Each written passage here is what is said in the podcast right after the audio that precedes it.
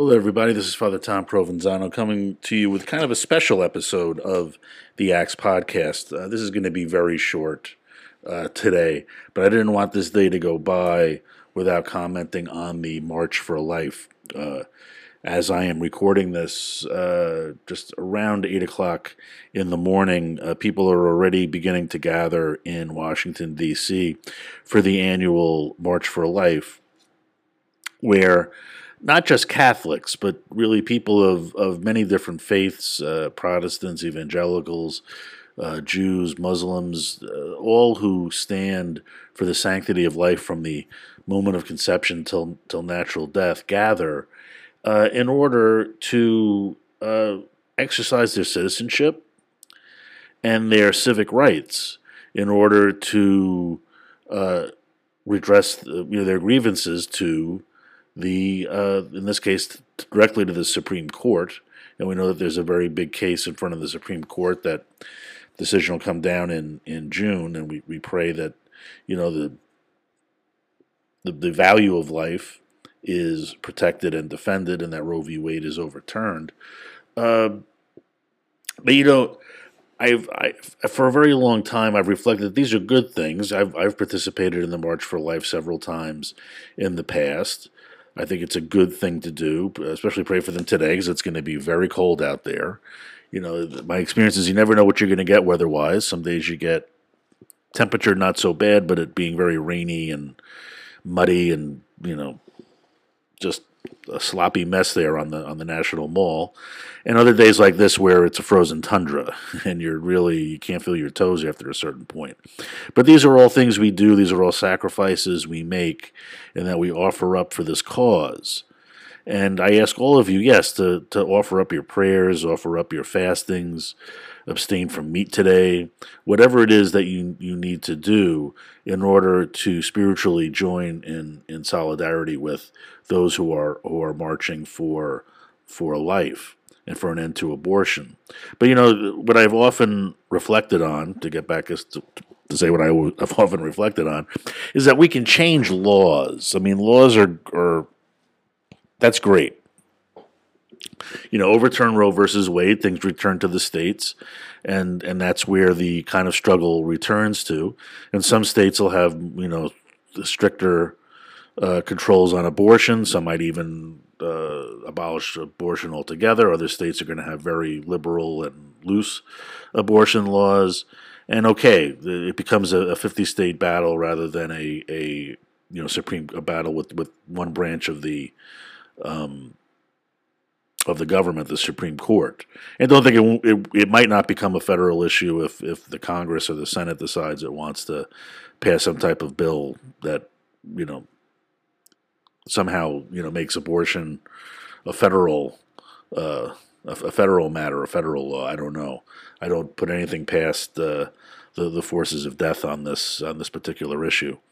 But you know, beyond changing laws, we really need to change hearts because you know there's a there's a mentality behind this pro death movement. And there are some who do really see this as a matter of rights, as a matter of uh, so called reproductive rights or women's rights or, you know, bodily autonomy. And I think a lot of those people are sincere. I think most of those people are sincere. But I also think that there are uh, deeper forces at work here and deeper and maybe more nefarious agendas at work here. Because you know, remember, you know, those who are really pushing this you know, culture of death agenda the the strongest are those who would call themselves progressives. And you know, you always have to a progressive always has to like the word says keep progressing. And so it's not enough to let's say have uh, a legalized abortion un, you know, up until viability, let's say, you know, up, up, up until the, the second or third trimester. We have to have it till birth. And if you have it till birth, why can't you have it after birth? I mean, a baby is not really viable outside the womb without significant attention from a parent or from, you know, some caregiver. You know, and there are very serious philosophers, who, uh, you know, who teach at major universities will argue, yeah, up until two years old, you should be able to, you know, uh, engage in infanticide. The child uh, really can't function on its own. Is really not a person in the way that we we think. Doesn't have the cognitive ability and you know doesn't have the brain development. So you know you should be able to do that. Now again, most people would be horrified at that, but there are you know very serious people who would argue that. Okay, so eh, so not just okay. So who else isn't a person? you know, a preborn child isn't a isn't a person. In some people's minds, a, a, a even a even a baby after birth isn't really a, a person in the in the full sense of of the word. How about a person who is born with severe birth defects or cognitive defects? How about those with uh, Down syndrome? You know, should we be able to just eliminate them? How about the old and the infirmed after they've uh, maybe they've got Alzheimer's, they've got some real uh, or, or demented literally, they've got dementia.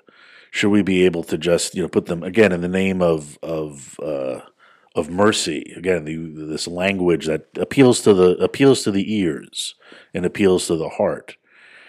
And yes, I am a cynic when it comes to when it comes to these arguments because I think that they have more to do with you know, on the one end population control, uh, on the one end eugenics, this idea that that we can perfect humanity, and there is a need to sort of get rid of that which is imperfect in order to continue to make the perfect race.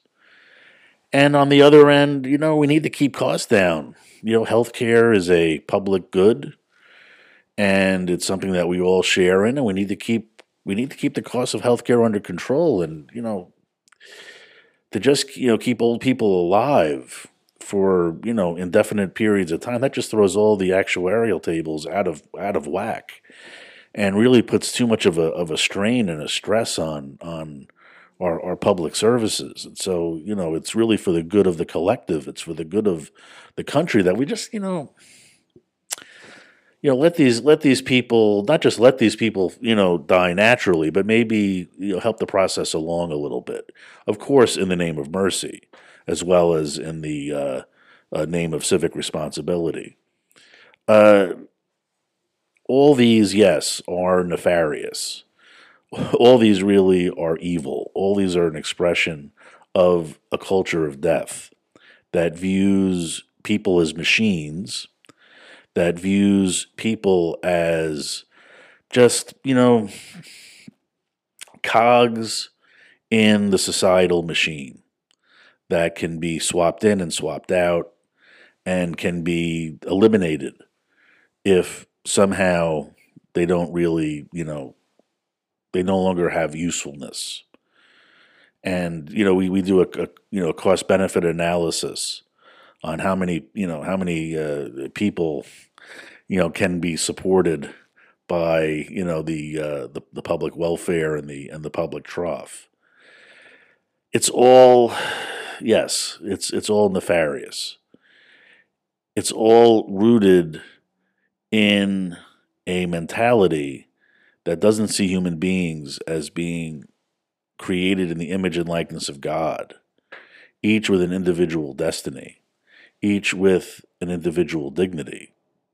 And that, yes, community is important, and we should, oh, you know, we should uh, foster a sense of, of community life and of community responsibility.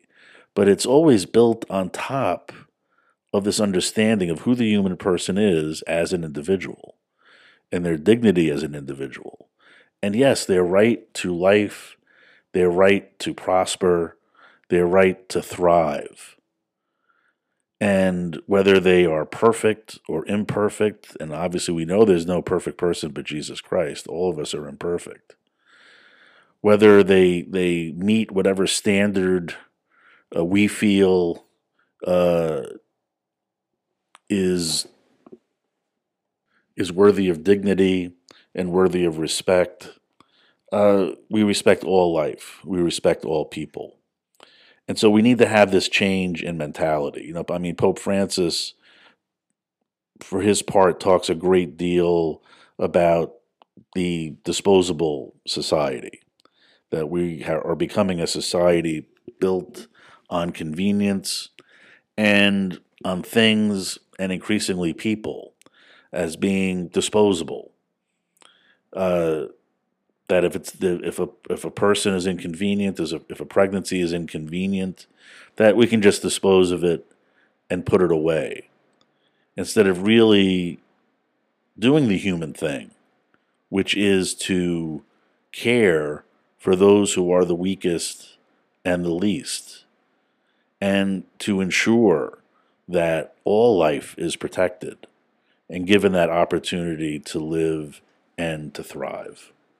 We need to have a, a change of heart and a change of mentality in seeing pregnancy and, yes, motherhood and fatherhood not as obstacles to human thriving, but really at the core of what it means to be human and at a core at the core of what it means to grow and develop as a mature and fully realized human being.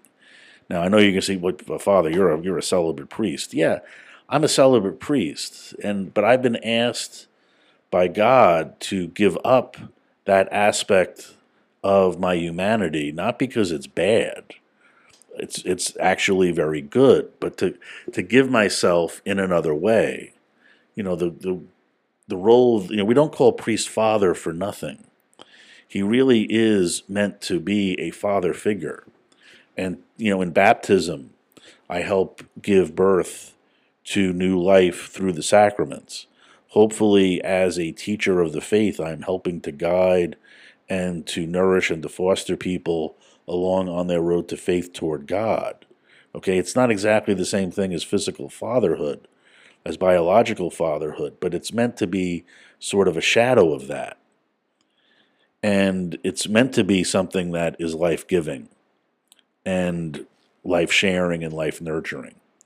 And so, yes, I give I give that part of myself up to God to be at service to Him, but it's not uh, it's not to reject one responsibility in order to avoid the responsibility. It's it's rejecting one response. It's not rejecting. That's the wrong word. It's it's forsaking one responsibility uh, in order to accept another, uh, and to accept to kind of give up one cross in order to bear another, to give up one joy in order to enjoy another.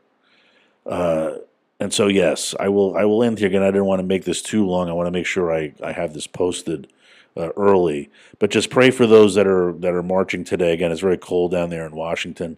Uh, I've heard talk that the the city down there might make it a little difficult for the marchers this year with all the different uh, requirements they may be putting on, and you know, in the name of COVID. So pray for them and pray for the success of of of this uh, of this march. And let's maybe say together. We didn't pray at the beginning, but let's maybe pray now. Uh, a hail Mary for the intention of the success of the march today. Hail Mary, full of grace, the Lord is with thee. Blessed art thou among women, and blessed is the fruit of thy womb, Jesus. Holy Mary, Mother of God, pray for us sinners, now and at the hour of our death. Amen. Mary, help of Christians, pray for us. All right. God bless you. We'll be back. We'll be back with the novena to Don Bosco tomorrow and with the, uh, the regular weekend edition as well, either tomorrow or on Sunday. Please pray for me. Know that I'm praying for you. And, and please pray that more hearts and minds are changed, that we may turn this culture of death into a culture of life. All right. Goodbye. God bless and I'll be talking to you soon.